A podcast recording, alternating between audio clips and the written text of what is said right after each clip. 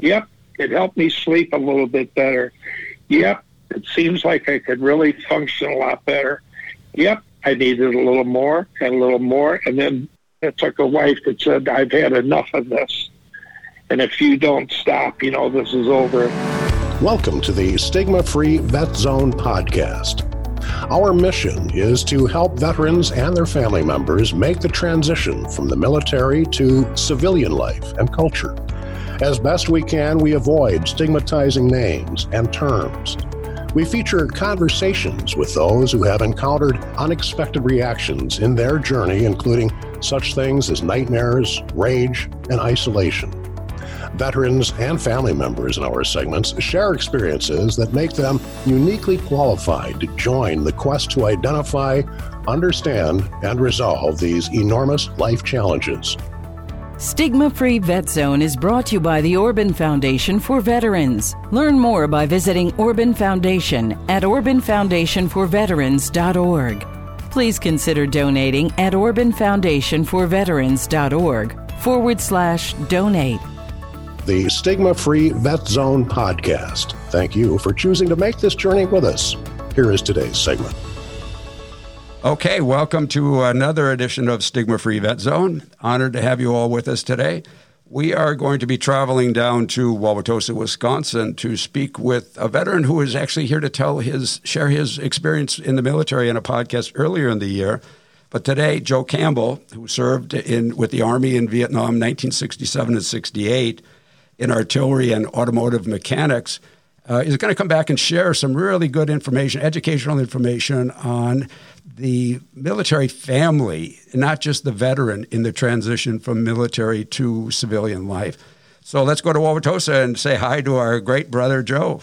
Welcome, Joe. Well, good morning, Michael. Good morning to my fellow veterans and people that will be listening to this podcast. Yeah, thank you. You know, we spoke yesterday just for a few minutes on designing this this show uh, specifically for the military veterans family as the primary healthcare unit, and you really agreed that that this was an important uh, topic to cover. And of course, we have the experience. You and I, I think you are what, 50 years, 52 years out of the military, and I'm about 50 years out. And, and the idea yeah. is to really go in retrospect what we actually experienced. Uh, and what we would do if we could go back and do it all over. I know, I know there's a lot of things we could change if we could go back and do it over, but share with us what it was like, just real quickly, when you actually left to enter the military. Was the family there? Was a celebration? The, you know, the rattling sabers and the patriotism and the honor, and then of course the the difference in that when you came home.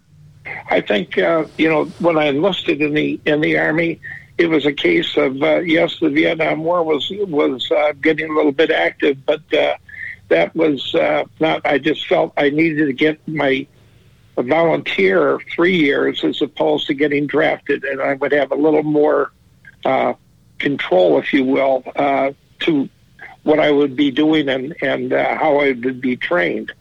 And so when when I left for uh, the service, it was really uh, a very good thing. The family was there. It was not hurrah hurrah. The Vietnam War was uh, picking up in, in activity, but that was in 1966 uh, when I went in, and so uh, it was you know relatively stable. Again, there might have been thoughts of going to Vietnam, but that was too early. I was just going to Fort Leonard Wood, Missouri for for basic training, and and the family was, uh, quite frankly, was all behind me, and uh, that was a a good day. I wouldn't say joyous, but it was a good day. But it, but it pretty much followed your expectations of what would happen. You're leaving for the service. Your family's behind you. They're supportive, but they're part of the activity. They're they're they're they're they're part of the the day's events and seeing you off. Oh, I tell you what, and and as I look back, like you said, Michael, from 52 years ago, I think they look back with uh, with a, a high degree of anxiety, where I really didn't have that at the time. I just felt this is what I uh, I I wanted to do, and uh, they were uh, very very cautiously optimistic as to uh, what would happen and, and where it would go in time. And, and, and Joe, that, that, yeah, that's an excellent point, Joe. Uh, sorry to interrupt, but it, it, it, reminds me that something that happened to me, I learned this in Vietnam a long time after. I always knew where I was. I knew what the next steps were. I, you know, uh, I was there. Uh, they were always looking at me from their imagination, where they thought I might be, what kind of trouble could happen. So it was always more difficult. As you said, very much anxiety for the family. Oh, a lot more than I was certainly aware of and even paid any attention to. To me, it was really all about me serving our country and getting it, uh, quite frankly, getting it over with. The degree of, uh, you know, the fact of the matter is that uh, I wouldn't be waiting to be drafted and then ultimately not having any control. So uh, it was all really about me and uh, thankful to my family for the send off, but uh, never really given much thought to it afterwards. That's an incredible statement, Joe. I, I, couldn't have said it better, and I thank you for saying it that way. It was all about you. When you went off, you thought about you. You were the veteran, and we never really, a lot of us never even took into consideration what anxiety the family would be going through. In fact, it, it was a shock to me to find out that there would be any anxiety to them. And I found that out 45 years after I got home. Well, and, and you bring up again, this whole point is, I, again, reflecting back and what would I do to change it is obviously try to be more aware. But at that young age, you know, 18 years old and, and uh, going into to me, certainty that I'm going to serve our country, but to them, they're looking at it, will he ever come home? And, uh, of course, you know, I didn't realize how much it had an effect on my mother. My father had passed away 1954, so uh, coming eighth out of nine kids, you know. But I will say this: my mother, as I found out, was very, very stressed out and worried about her son uh, going to war, which of course I wasn't giving any thought to at that moment in time. Right. Did, did, did, she ever mention, this just came to my mind now, again, keeping in mind, this is the first conversation we've had about military family health care uh, as opposed to just the veteran health care. Did your mother ever have any concern for cars pulling up in front of the house that she did not recognize? Uh, I would say my mother was, as I look back and talk to her, she was very concerned and worried about me and talking to my brothers and sisters is that Joey, you don't realize how much stress mom was under while you served. And of course, that's over a period of time. Of course, as I mentioned prior, I went to Germany uh, after uh, uh, AIT training, uh, and then to Vietnam, which of course is I, I shouldn't say, of course, I volunteered for, and then coming back I know I'm jumping our hair a little bit, but coming back from Vietnam and going back to Germany for my remaining nine months, I did not realize not only in my mother, but my brothers and sisters and how much, how worried and how stressed out they were when I left for Vietnam, uh, realizing that uh, their brother actually volunteered for this. Or my mother, you know, why would you do such a thing? and uh, and think, wait a minute, this is what I wanted to do. You know, can't you just leave me alone and understand it? It was a very, again, we're looking back, Michael, and I, I, I, I didn't have a clue as to what my mom had felt. I knew that she was happy to see me. Don't get me wrong, but uh, uh-uh, no. It, it, I, I really stressed them out immensely, as I'm sure many, many of us uh, that went into the service did without giving thought to our families. Joe, let me let, let, let me take you back a little bit to leaving Vietnam and coming home. Right. Your expectation uh, just before leaving to come home, were you expecting to go back to life uh, at home? And what was that expectation? What did you think it was going to be like when you got home? Would this be all just a celebration? The war was over, and you were going back to I'm not going to lead you on. You tell me what you were expecting. Oh, Michael, you know, I, I had nine months left in the service and, uh, because uh, when I went to Vietnam, of course, I had volunteered from Germany after six months. And then coming back from Vietnam, I had nine months left. And uh, they sent me right back to the same doggone unit I left in Germany. So my, my uh, uh, coming home type was uh, really uh, a, a, very quick flash. I never, again, I'll, I'll, tell you, I was so concerned or so excited about getting married to my high school sweetheart, and she can go to Germany with me. I never gave thought to any members of my family on one coming back from Vietnam on how ecstatic they were, but I never gave them any time for enjoying it because my mind was I'm going back to Germany and blah blah blah. But I'll tell you, that's when I look back now and I I hate saying it, but I was really an ass, and uh, it was all about me, Michael, all about me, and uh, not realizing what it did for them, to them, and because of them. So, you know, I, I, again, it took me quite some time to uh, reflect back, and uh, fortunately, I was able to talk to my mother in the later years and have her tell me just how much it had taken out of her life. So it was quite a, quite a, quite an experience. We're speaking here today with Joe Campbell, a former Vietnam veteran, on the topic of military family health care and what we as veterans coming home from the military experienced and how that affected our families and when we realized it affected our families and were we able to do anything.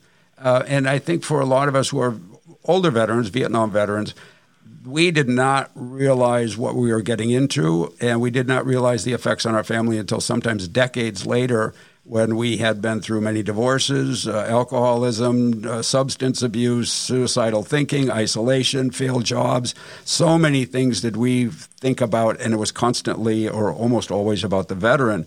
And here, if we stop and thought for a moment, we had these loving people next to us who were suffering just as much to watch us go through it. And Joe has agreed and is doing a wonderful job to come on and share his experience with this. So, Joe, if we go back, so now you've come home, you're back in Germany, you want to get married. Who are the who are the family members that would be close to you and experiencing your coming home besides your mom and and uh, your fiance?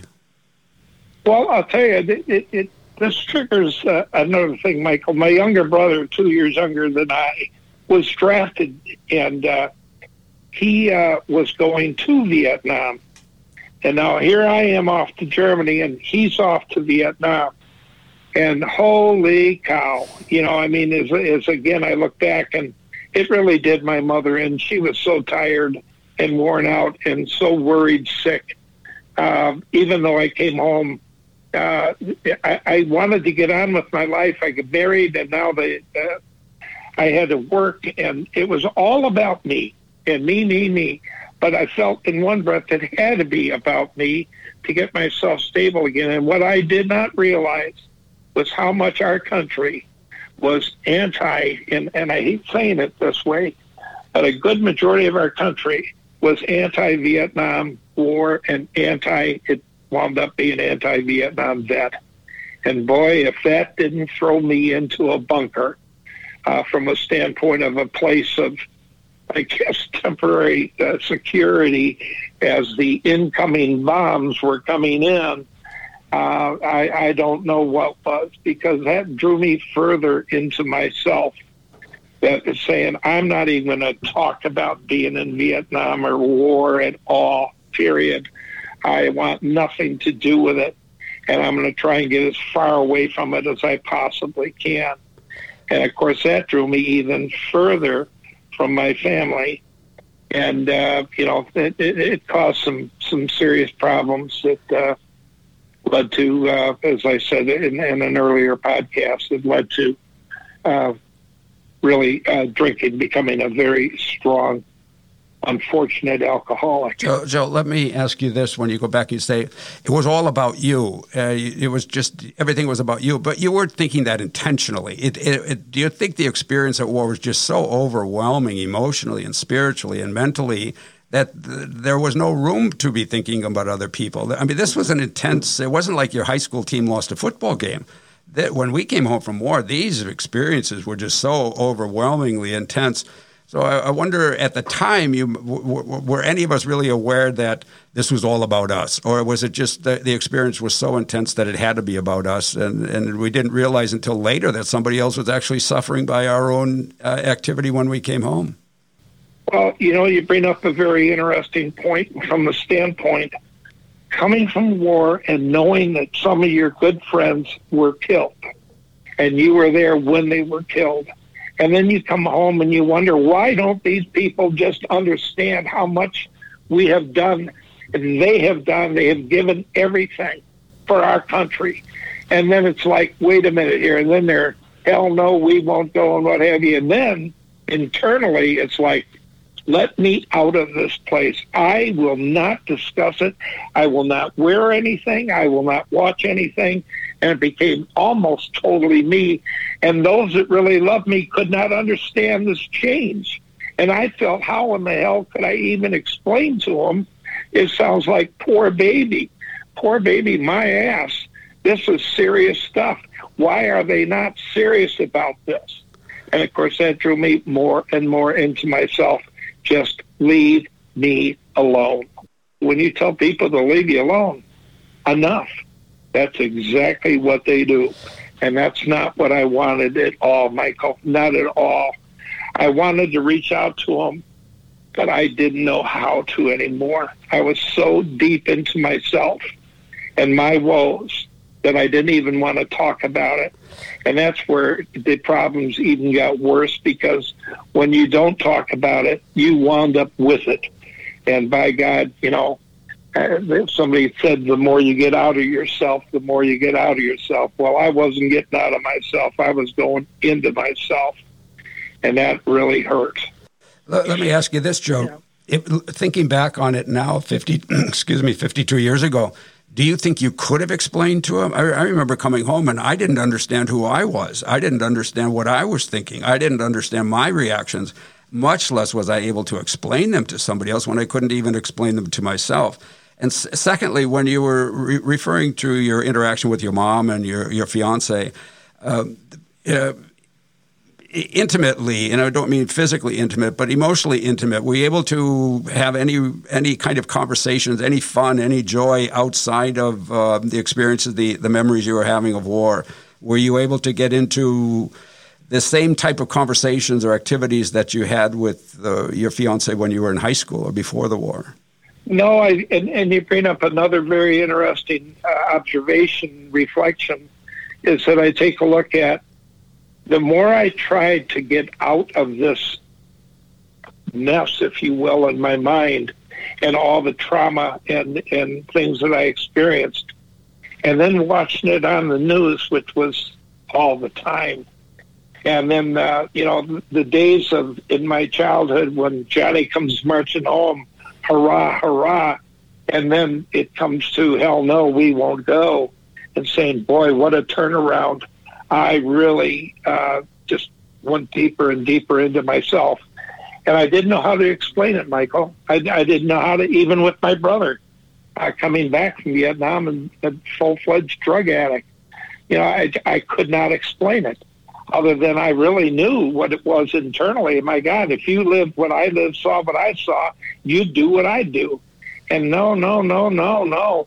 They had a completely different perspective, and rightfully so you know, uh, but I would not give them that opportunity at that at that moment in time. You know, as I was going through my internal struggle, and it took it took years. Uh, I never wanted to discuss it, and if I did, I would get either so angry, or I would wind up going away, and I get emotionally, and I would just cry and uh, to myself, and, and very very stuff you know, I, I, I'm really glad that we're having this conversation today because there is light at the end of the tunnel, although I did not see that back then.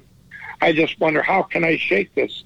And the more I tried, the worse it got because I felt nobody would understand. So why even share your experience, strength, or hope, you know, when it's all about me, me, me, me? And yet by God, it was about me. Yeah. Not in the right way, but in the wrong way. Uh, Joe, let me ask you about this. You you mentioned earlier about your uh, getting a, a, friendship with alcohol. Uh, take us through that experience with alcohol from the beginning to the time where you realized, uh, as many of us did, that alcohol eventually turns against you. It's your friend at the beginning, but what what did that play? What does alcohol play in all this? And uh, just preface that a little bit by saying you weren't able to explain things, and if we didn't understand them ourselves, do you think we drank? I can't a- uh, uh, answer for you. I think I drank because it, it, it at, at the beginning it relieved some of this. It was a place to hide. It helped me to deal with that. It helped to soften uh, the uh, the uh, barbaric thoughts, uh, the you know the uncomfortable thoughts, the, the unexplainable thoughts, uh, and, and, it was uh, it would help me sleep uh, pretty good at the beginning. But what was alcohol? Well, what was that relationship with alcohol in your experience? Well, virtually everything you just shared, and I'm not laughing because of it. I'm laughing it because that was me. Uh, that was exactly me. I don't like admitting that, but it started out really as a uh, just to calm me down. I'll just have a little one calm me down. Well, I might have another one. And then, my God, you know, hey, wait a minute. Uh, I think I'll a little less water on that uh, whiskey. Uh, forget the water, forget the ice. Just pour me some whiskey. And then it's like, well, I have to start sneaking this because this is getting to be. How do I go to the liquor store two or three times in a week? I got to go find me another place to buy my stuff, a couple places and and of course not realizing, but yet do realizing that you know I've got a problem. I cannot operate or function without this damn stuff. And saying, well, just like you had mentioned earlier, that yeah, it took the edge off. Yep, it helped me sleep a little bit better. Yep, it seems like I could really function a lot better. And nope, I needed a little more and a little more, and then uh, then it took destruction. It took a wife that said, I've had enough of this. And if you don't stop, you know, this is over. And I said, like hell, you don't understand it. You know, blah, blah, blah. You're part of the problem and everybody's part of the problem except me. And what a terrible thing because it really was the war within me trying to get out this little guy here that uh, you know tried to do some good things and wind up with all this bad results. So I would say that it was uh, quite a journey, and this this took time, Michael. Oh my lord, this probably took 20 years, and it really got bad the last three, where I just said, "The hell with it! It's none of your damn business. You drink too if you saw what it, you know, et cetera, et cetera." So you were so now you were actually justifying it. Uh, it. it. got to the point that you, you were using it. You you start out. Uh, just recapping a little bit, Joe. Uh, you come home, you start a little bit of drinking, and you're okay with it, but then it gets to be a little bit more excessive. You're concerned about hiding it from the people you're buying it from, hiding it, hiding it from the people you live with, and now it's becoming so severe that people are criticizing you for it and yet you're still not going to admit the problem's there. You're going to admit they're the problem because they're recognizing it or they're challenging you with it. So th- this is so strong. But the one thing that I remember about alcohol was it was getting me away from the, the problems that I actually had, the, the reactions I was having to war. But yet, the thought of quitting the alcohol meant I'd have to face the problems from war, which I couldn't face before. So you're really in a in, in this uh, in a corner. Uh, quitting would mean that the problems that you're trying to escape are going to be waiting for you, and yet now alcohol becomes a problem that you can no longer maintain. It, th- this is a, a very dangerous place to be. Probably the most dangerous place because you can lie to yourself just so much, and you know it when you're lying. And then you start saying, "Well, wait a minute." Again, you then you go into justification, and boy, did I have the justification and so, like I said earlier, just leave me alone. I have a right to this. You know, if, again, if you saw what I saw, live what I live, you drink too. That was my justification. And of course, that was my hiding from the reality. But again, I really didn't know who to talk to about this anymore. Even a fellow Vietnam vet, I, I didn't even want to discuss it with them because I felt like, oh, you little baby, you know, so, so you, you know, you did this and you did that, and you saw this and saw that. Are you the only one that did that? You know, and then I thought, no, I'm not even going there. I'm not even going there. Leave me alone. So that's what led up to it, Michael, to the point where when my wife did say, you know, you keep it up, I'm out. And by God, there they come, the law enforcement with the uh, with the papers and even with a uh, restraining order to boot. I thought, boy, do I have a problem. And uh, now I really have a problem. And uh, with five children and, and gone astray. So, so anyway, that's that's uh, that's what started it. Well, it sounds like this has been going up for a long time, but we're, we're visiting with Joe Campbell, a Vietnam veteran, uh, served in Vietnam artillery and auto um, um, mechanics, automotive mechanics, in 1967 and 68. Uh, but Joe is kind enough to come on, and we're speaking more about the experience that the military family has, our families have, our wives, our husbands, our children, our parents uh, might be experiencing that we just overlooked for whatever reason. And Joe is kind enough to be sharing a very, very educational experience that he had coming home. But Joe, let me add a couple of things before we get on to the five children now, uh, and maybe the effects that it might have had or did not have on them. But we're talking about the drinking. Along this way, were, were, were, there any experience with nightmares or something that I had that were very, very frightening? And that was anxiety and panic attacks. Um, these were just increased reasons. Now we're adding reasons to continue drinking. Uh, carrying a bottle of uh, vodka or whiskey on the front seat of the car with a little cooler of beer in it. Uh, panic attack. All of a sudden, this whole mental health thing became uh, for me something that I was afraid my brain had been so damaged that it was uh, it was beyond repair. But there was that fear of going insane, and I, I, don't know that I've ever been up, including in war, anything more frightening than the thought of losing my mind. Uh, did, did any of these things occur to you or with you in your experience? Well, the thing that, that got me is when I would have these uh, uh, very terrible dreams, uh, very realistic dreams, and almost exactly as things happened type of dreams. I remember I had uh, beat the hell out of my wife in bed about two or three o'clock in the morning, telling this person, not my wife, to give me another rifle because mine is just jammed. And, you know, she had bruises, and I thought, oh my God, when I finally came to and realized what was going on. And, you know, uh, throughout life, she would always say, Joe, you need help. And then, you know, as I stated earlier, no, you need help. But the type of experiences that I would have as far as nightmares and stuff like that, I think were so, you know, who can I obviously share this with? No one, no one. And uh, thus, uh, they would they would still happen. And the only time that I started becoming free of them was in a uh, sobriety thing that I got involved in uh, back in '97 on a retreat at a Jesuit retreat house where I finally started accepting the fact that boy, I do have a problem and I need help. And once that started, it was uh, onward to the journey. But you were reflecting back on a couple other things, Michael. Well, well, there were certainly the the sleep, but uh, panic attacks, anxiety attacks, and, and, I'm not planting seeds. If they weren't there, they weren't there. But let, us stay with one thing that you mentioned earlier. You had even gone to someone who had shared a similar experience, a Vietnam veteran, but you weren't going to, in your words, appear as a whiner. So let's go back to the topic, uh, or, or the, the name of our program, your podcast, is Stigma Free Vet Zone. What was the influence on stigmas for you to either understand what you were going through or to have the confidence to go and get help. What part did stigmas play in saying, no, I'm a soldier. I have, I can't let anybody know I've got these weaknesses. I can't let anybody know I have not uh, withheld my obligations as a soldier, as a man.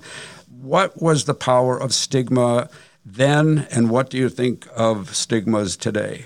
Well, I think the, the, the thing was you know, two years into, re, you know, uh, coming back to five years coming back to 10 years coming back, you know, I'm referring coming back from Vietnam and saying, you know, the further I got away from it, the more I felt I can't even talk about it. You know, can't you just get over it? You know, and say get over it in my mind internally. It's over the, my ass. You know, if you lived what I lived and saw what I saw, you'd have a problem too but I couldn't bring that out. And I felt the stigma that you uh, might be alluding to is the fact that the further I got away, the worse it got because how could I dare bring up this problem 20 years or 25 years after the fact? Well, I'll tell you, that means that I really never got over it and I never discussed it. And that is what, of course, led to the demise of the marriage and uh, you know, as far as also, as I mentioned, five children, uh, that they were very, very much fractured. because when I didn't drink or when I I drank, really I have the residual effect all the time. But when I uh, drank a little bit less, I was a pretty fun guy, and uh, so they have this part of me, but they also have the anger and the uh, the danger part of me. Are you able to go back and speak with your with your children now, or your your wife, your ex wife, on these um, experiences that you had with them then? And how does how does their recollection of this affect you now today? Very bad. I mean, the recollection, quite frankly, is thank God I got help.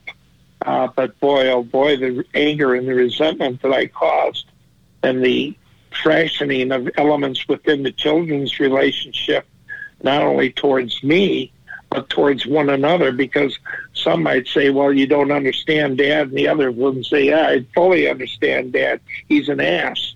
And uh, always was, always will be. And, uh, you know, so when, when I look at the, the, uh, the effects on family, uh, they were absolutely destructive. Uh, I couldn't, uh, look at the the veteran side of me and, and the service side of me, I don't think my children ever even wanted to hear the word Vietnam. And uh, you know, so it, it, there's a case where I take a look at you know looking for for some understanding and and saying, well, I wasn't even capable of explaining. Now those years changed, of course, down the road, but uh, no, the critical years, which is their youth uh, into teenage to the 20s. Uh, very, very challenging. Very challenging. Yeah. Challenging in what way, Joe? Uh, were, were there. From a standpoint of love hate, you know, I mean, they loved me as their father, and they knew that I would try and do this and do that, almost do anything for them. But at the same time, I'd turn on them in a dime. And and just from a standpoint, you know, you kids don't appreciate a goddamn thing you know, blah, blah, blah, you know, and I'll show you and no, you're not going here and no, you're not getting that. And there was that side of me that, you know, holy cow, where did that come from? Where did this old anger? Well, it came from a standpoint. I'm not blaming it all on the war, Michael, but I'd say that had that probably had an 85% impact on my attitude and uh, my, uh, if you want to call my leadership which was uh, very, very uh, frightening. Uh, but I would say that that's where, as as I look back and as I talk to them today, you know, openly, and I think I have, I think we've been able to put the terrible side away, but to actually look at the love and the understanding and the compassion that goes with it all the way around, me to them and them to me. Joe, there's one thing that I want to know or I would like to ask you, and that is to know if you were aware of the atmosphere that you had in your home as you were um, uh, getting married and raising children. Were you aware of the safety, emotional safety of the home, or the the emotional trust that uh, the family had to come home and be happy there, be comfortable there? Was there an air, a spiritual, and I don't mean religious, but spiritual air to the house of comfort and love and joy uh, that you were aware of? Well, you bring up an interesting point. I think is the uh, the uh, the oldest. You know, when he became like 17, 18, and the youngest was probably ten uh, to, to eight. Is that as I I reflect back, there was almost a joy when they got out of the house away from me and my image and uh, my rigidity and uh, my probably most of all my anger, which I found very very hard to even deal with myself. But you know, I would yell and this and that, and then and, and there'd be a sense of calming, if you will, and then I'd wonder why did I do that? You know, why can't I just accept it? They didn't do what I asked them to do, and then I go off like a damn gorilla. You know, not their father, not out of love and respect these were the type of things, Michael, that uh, I think were, I hate to say it, but the, these were the effects of uh, really the not being able to be me anymore and not to be able being able to even share my insecurity with what I had experienced. And, and again, I'm, I'm not blaming anyone for it, but I do believe today is that there are a lot more opportunities. And one, we Vietnam vets, I feel, are tremendous uh, help and, and uh, uh, respected by the service members that served in Iraq, Afghanistan, etc., because we do care. Where we, when we came home, I hate putting it this way, but we were not respected by the World War II and, uh, uh, that's at all. And uh, that was, again, uh, another bridge that we uh, really could not cross. I could not cross at that time. I couldn't understand why. So, I mean, there was a number of elements that, that led up to that. Yeah. Okay, we are speaking with uh, Joe Campbell, a former Vietnam veteran. Well, he's a Vietnam veteran, but a former Army veteran uh, who served in Vietnam 1967 and 68. And Joe's going through some of the experiences not related necessarily or directly to Joe as a veteran, but to his family, to the military family, and in their experience in readjusting from military to civilian life. So, Joe, we, we go through all of these. It's been 52 years now. You've had a lot of experience in reflecting on how you came home, what the, the power of the stigma I do want to ask you one more time uh, to just finish up on what's the value of the stigmas. Are they real, is, or is it just something that we assume is real? Because we don't want to dis- uh, disappoint other people. I, I want to get these stigmas seem to be so powerful that they will actually allow us to destroy our lives rather than to seek help. And I wonder who's creating these stigmas and why do we believe in them and what is really the value of the stigmas that you experience? Just, just take a couple minutes on that and then we'll, we'll go on to uh, a popular question of if you could do it over, uh, how would you do it today? Well, you know, when you bring up stigma, you know, grow up, young man, you know, grow up and uh, let's get serious on life here. And, uh, you know, and I just take a look at the the way that we were raised, and of course, coming up in a family where the father is deceased was a little bit more challenging, I'd say, than those that uh, had a father, good, bad, or indifferent. But the fact of the matter is, we were pretty much on our own. We were raised by our own next of kin, and uh, the stigma, I think, really boiled down to is that if it's to be, it's up to me, and uh, that is what really created so many of the problems, quite frankly. You know, if it's to be, it's up to me. That could be a very good thing, but it also could be a very terrible thing. And saying, why was it always up to me? Wait a minute, I wasn't even old enough and mature enough to understand. And uh, yet, here I am. And by God, I've seen things that most people will never see in their lifetime and so, how do I ever explain those type of things? So, you know, being the stigma was really not being able to communicate uh, effectively, not even wanting to communicate after a while because I felt nobody would really care, and or it was a poor baby type thing. You know, get over it. And uh, that was the hard part, Michael. Really, is get over it. Get over what? If again, that's something that being able to help others today is by being able to realize, get over it. Don't you don't get over it. You learn to accept it as hard as it may be, but accept it to understand so that you can not only live your good life, but also to help others live a life uh, that is very good for them also. I hope that answers it to some extent. I'm not trying to skirt the issue. I, I don't think you have to. I think it's beautifully stated. I, I think that's very very powerful when we understand that it, that's saying get over it. This is the stigma. The stigma comes in many different fashions, many different phrases, many different sentences, but it all boils down to this whole idea of you are a soldier, this is your responsibility. Just don't show any weakness. Don't show that you've had any problem uh, upholding this tradition, this expectation of you being a man, being a soldier, when in actuality, the stigma has to be made up uh, by people who haven't been there. Uh, and I think uh, the question I would like to ask you quick, Joe, is the experiences you had in Vietnam, the experiences I had in Vietnam, would you really expect to come home and not feel the way you did? I mean, uh, what if you what if you went through what you did in Vietnam, or I, or many of the veterans, in whatever war you were, whatever trauma you suffered in the military? And came home and said, you know, that was a lot of fun. I want to go back and do that again. I want to go kill some more people. That, that, let's go dump some some artillery on. Let's bring in the bring in the napalm. That was great. I mean, that would be a mentally ill person. But uh, I mean, to come home, I can't imagine not being affected by what I saw as an infantry soldier. Um, and having come home and just said, you know, I want to go see a baseball game. I want to go have some fun. Uh, you, you know, I can't imagine not being affected by it. And I think that's even a bigger stigma to to have an expectation that you wouldn't be affected by this. You read up.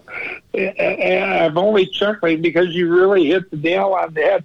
Yes, it, it, it you know, those were things that I'd love to be able to say, which would have been a total lie. But the fact of the matter is, coming back from Vietnam, I was really not a good liar. and uh, I wasn't good at at, uh, at sharing either.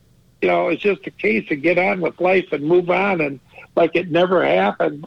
and not only, you know, and little by little, I if if I take a look at what I just shared with you and say, you know what, Mike, the only two things that didn't bother me, the two things that bothered me, I should say, were the first month of in service in Vietnam and the last month. And you know, in the ten in between, I didn't give a crap. well, it turned out the ten in between is what did me in. Yes. The first was very explainable because the uncertainty, and the last, of course, was extremely explainable because of the known what can and has happened. And the ten in between, I thought, well, who cares? Yeah, well, I'll tell you what. It was those ten in between that did me in that I didn't know how to talk about. I didn't know how to share.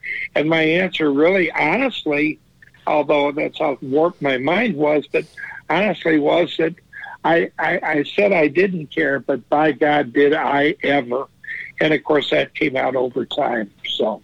No, this is uh, beautiful. And, and, now we're being honest, I think, uh, in these conversations when we talk about how we actually felt. But let's go back now, and you want to if we were to go back uh, and talk about what we've experienced and go back and do it all over, uh, one of the things that's always stood out in my mind is we come home, we've got the issues that we're the re, the reactions we're having, but don't know how to resolve them. So we take on drinking, we take on drug abuse or um, substance abuse. Uh, we go through the divorce, we get estranged from our children, we lose our jobs, we become workaholics. We've got all of these things piling up as healthcare issues uh, by the time we go in to get help, as you mentioned, 20 years later, three, 30 years later, before you even get to the original issues that you want to, some education on how to resolve, first you've got to resolve the issues of the alcohol or the substance abuse. Then you've got to re- resolve the, the depression. And there's severe depression that goes through these years battling this stuff mentally. Uh, and emotionally. So now you've got to solve the, the or get help for the depression. Then you've got to resolve the failed marriage. Then you've got to resolve the issues with children. Then you've got to figure out what do you want to do with your life now that you're 50 or 60 years old. So you have all of these things before you even get to the original issues of your reactions to war when you were 20 years old.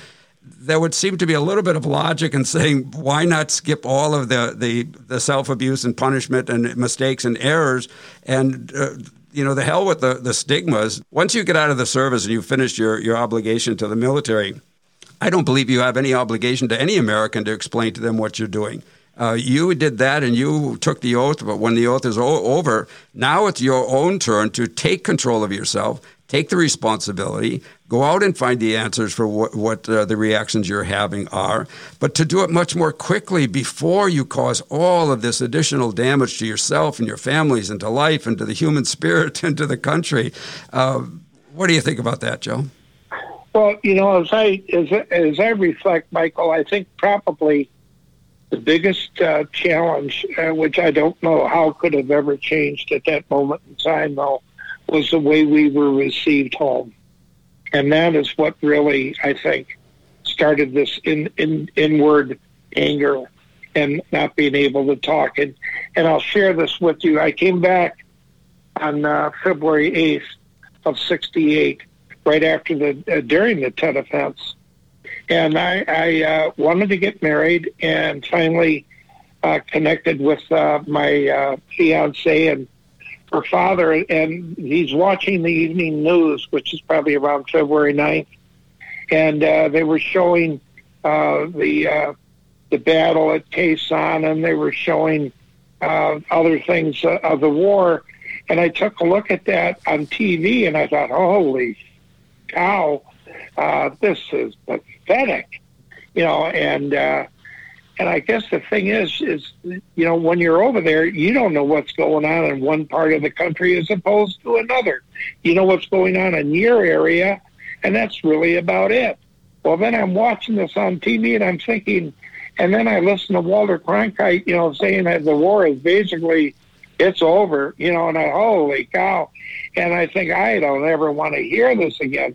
Now, the reason I expound on on this issue is because I believe that's where a lot of my anger and because of my expectations, and we started this thing out going into the service what was your expectations, your families, and rah, rah, rah. And then you come home and wait a minute.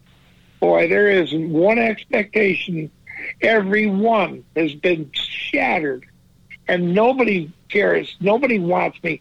The only one that even cares about me is my immediate family. And of course, I'm getting closer and closer to that bunker, and I don't want to watch another minute of news. And then, oh boy, that to me is when the the uh, the wall started going up and saying, you know what, I can't even talk about this anymore because I don't want to be treated as poor me. I don't know what that says to you, but that to me was the start of something that I do not believe when the World War II brothers and sisters came home or the Korean War, which is basically forgotten. But, you know, when Johnny comes marching home again, hurrah, hurrah, uh-uh, they're throwing crap at us. Okay, and calling us all kinds of names. Yeah, so I, I agree, Joe. But earlier you mentioned that after 20 years you went back and finally got help for the drinking. Um, when right. you first came home and you you went into the bunker, start building these emotional walls around yourself, isolating from the rest yeah. of the world and not facing it, trying to bury the issues, uh, burying the experiences uh, now 20 years later, you go and you get help. Would that help right. after 20 years have helped you immediately after coming home if you had sought it? And if you had an awareness of what the effect was on your wife and on your children, would you have done something differently at that time to reassure them somehow that they couldn't help, but you would get help somewhere? I would say that's completely right. You know, had had we come back I come back. And there's been this crap going on, but we got the the uh, the VA or one of our veteran service organizations saying, you know, and even the military giving us some kind of a uh, explanation uh, before discharge, as opposed to here's your plane ticket, you're you're home and it's over.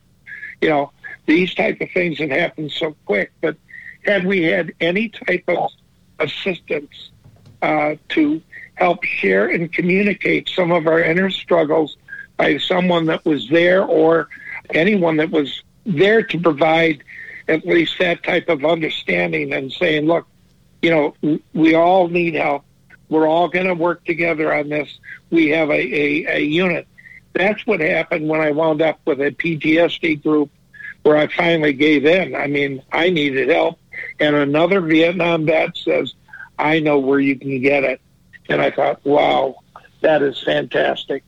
I didn't think initially at first, but uh, you know, after getting into one little group and hearing people share, and I realized, guess what, Michael? I was no longer alone, and that I think is what did me in, is I felt alone all these years, not being able to share my experience, and my anger or whatever. I did share the anger by destroying people, and that wasn't good. Uh, you you go back and mention two things, Joe, that I, I picked up in the last two sentences, a few sentences that you shared, which are very very important. And that, that seemed like the toughest step. And I, I'm speaking from my experience as well, but you're identifying it. You said you finally gave in to you needed help.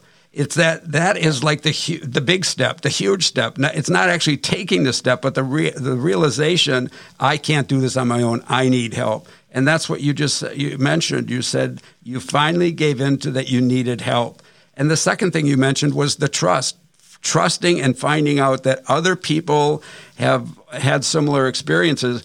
One of the biggest issues that I had when I came home, uh, my dad was a World War II veteran. My brother's a, older brother's a paratrooper, 82nd Airborne. You know, he's all the way, yes sir, everything, polished boots and all that sort of thing. Um, I was never going to admit that I had had any kind of issues uh, with my readjustment but that trust and that ability to say that I'm not alone, others feel this way. And I couldn't believe how many other people had felt the same way that I did. And here I walked around for over 30 years thinking none of the guys that I served with had this reaction. I'm the only one. And it is that profound isolation that caused me more trouble than anything else, that there's something wrong with me because I have it and nobody else did. And I went on to find that almost my entire company in Vietnam had extraordinary levels of of what they call trauma from war. Yeah. So those Well, those two things, admitting it and then going to get the help and the trust and believing that you can do it. I think you've said it better than I could have ever said it. And, and that's exactly what had to happen. Unfortunately, in this case here, it took so many years to do it, like you said, 20, 30 years. But the fact of the matter is, I was still here long enough to be able to reach that particular point to say, I've had it, I do need help. And by God, once I admitted it, like you had just shared, all of a sudden that pathway to some form of freedom, to some form of uh, of uh, oh acceptance, if you will, uh, and, and and reality. In other words, I'm not denying what was going on. I'm actually accepting it, not liking it, knowing that I had a change, and this road that I was going on was a hell of a lot better than the one I was on. So, so at this point, er, very beginning of this uh, our, our, conversation here, Joe, you mentioned that you did not even think about light at the end of the tunnel. Is there any joy in actually now seeing that yes, there is light at the end of the tunnel? Well, not only that, Michael. There's not only uh, I'm out of the tunnel. I'm not looking for light. I'm in the light. And the fact of the matter is, my experience, my strength, and my hope of coming out of that blasted uh, tunnel and seeing a light has allowed me to engage myself over the last 20 years to working with veterans, fellow veterans, and Iraqi, Afghanistan, and and uh, our current veterans pertinent to the traumas and what have you that they're dealing with. Being able to listen to them, being able to share with them, and being able to provide some hope. And that's what I hope that these type of podcasts do is let people know there is hope out there. And you are dealing with a, a former son of a bitch who had a severe alcohol problem, a divorce problem, and all these other problems. But those are became my teachers. My teachers is what I just said. And I have been a good student to learn from those terrible, terrible experiences and say, guess what? I can really provide a, a, a, a understanding and help to those that are, that are looking for it, and even those that may not even be looking for it. Like I was looking in all the wrong places when I first got home, but not anymore. Joe Campbell, this has been, as always, an incredibly educational experience, but a wonderful experience with a veteran and a brother who I love dearly.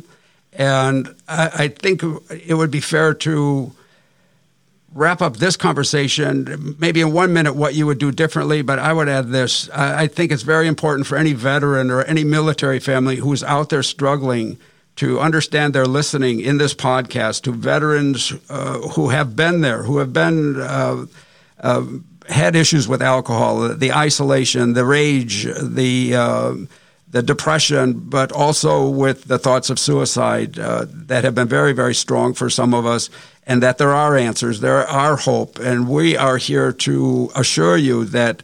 Uh, get in touch with our podcast, get in touch with our website, get in touch with our Facebook page. There are many, many, many of us uh, who have experienced these reactions who are here to tell you there is hope. Uh, and I think it's more important not to worry what the world thinks of you, but maybe set a goal of being happy by yourself in a room uh, when no one else is around, and that's a goal that's achievable. And, and you're certainly here, Joe, to to uh, reassure us of that and to prove that that is the point. So take one minute quickly and tell us what would you do differently. Michael, I would say the thing uh, I am where I am today because of those experiences, good, bad, and indifferent.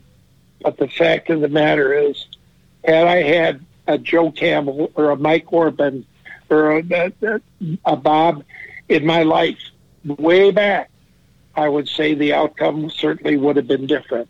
However, I didn't have that, but I do today. And as a result of it, I'm living a good life.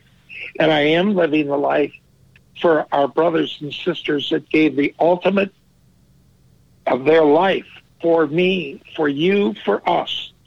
And the least I can do is do my best to live a good life and show my gratitude towards them. I thank you and I thank the listeners that I hope that what little bit I've tried to share of my experience, strength and hope, at least has some impact. I'm praying for you. I love you and welcome home. Thank you, Michael. Thank you, Joe, and thanks for all you're doing for the human spirit. You're welcome, brother. You're welcome. Thank you. All right. Bye bye. Thank you for listening to the Stigma Free Vet Zone podcast. Your feedback is always welcomed and encouraged. You'll find contact information on our webpage, OrbanFoundationForVeterans.org. Donations help us continue to bring greater hope, understanding, resolution, and togetherness on issues of civilian readjustment for all military veterans and families. Please consider donating at OrbanFoundationForVeterans.org forward slash donate. As a thank you, you'll receive a free copy of the book Souled Out Conquering the Experiences of War by Michael Orban. Receive your free copy by donating at OrbanFoundationForVeterans.org forward slash donate. On behalf of Michael Orban, this is Bob Bach. Thanks for joining us, and please tune in again.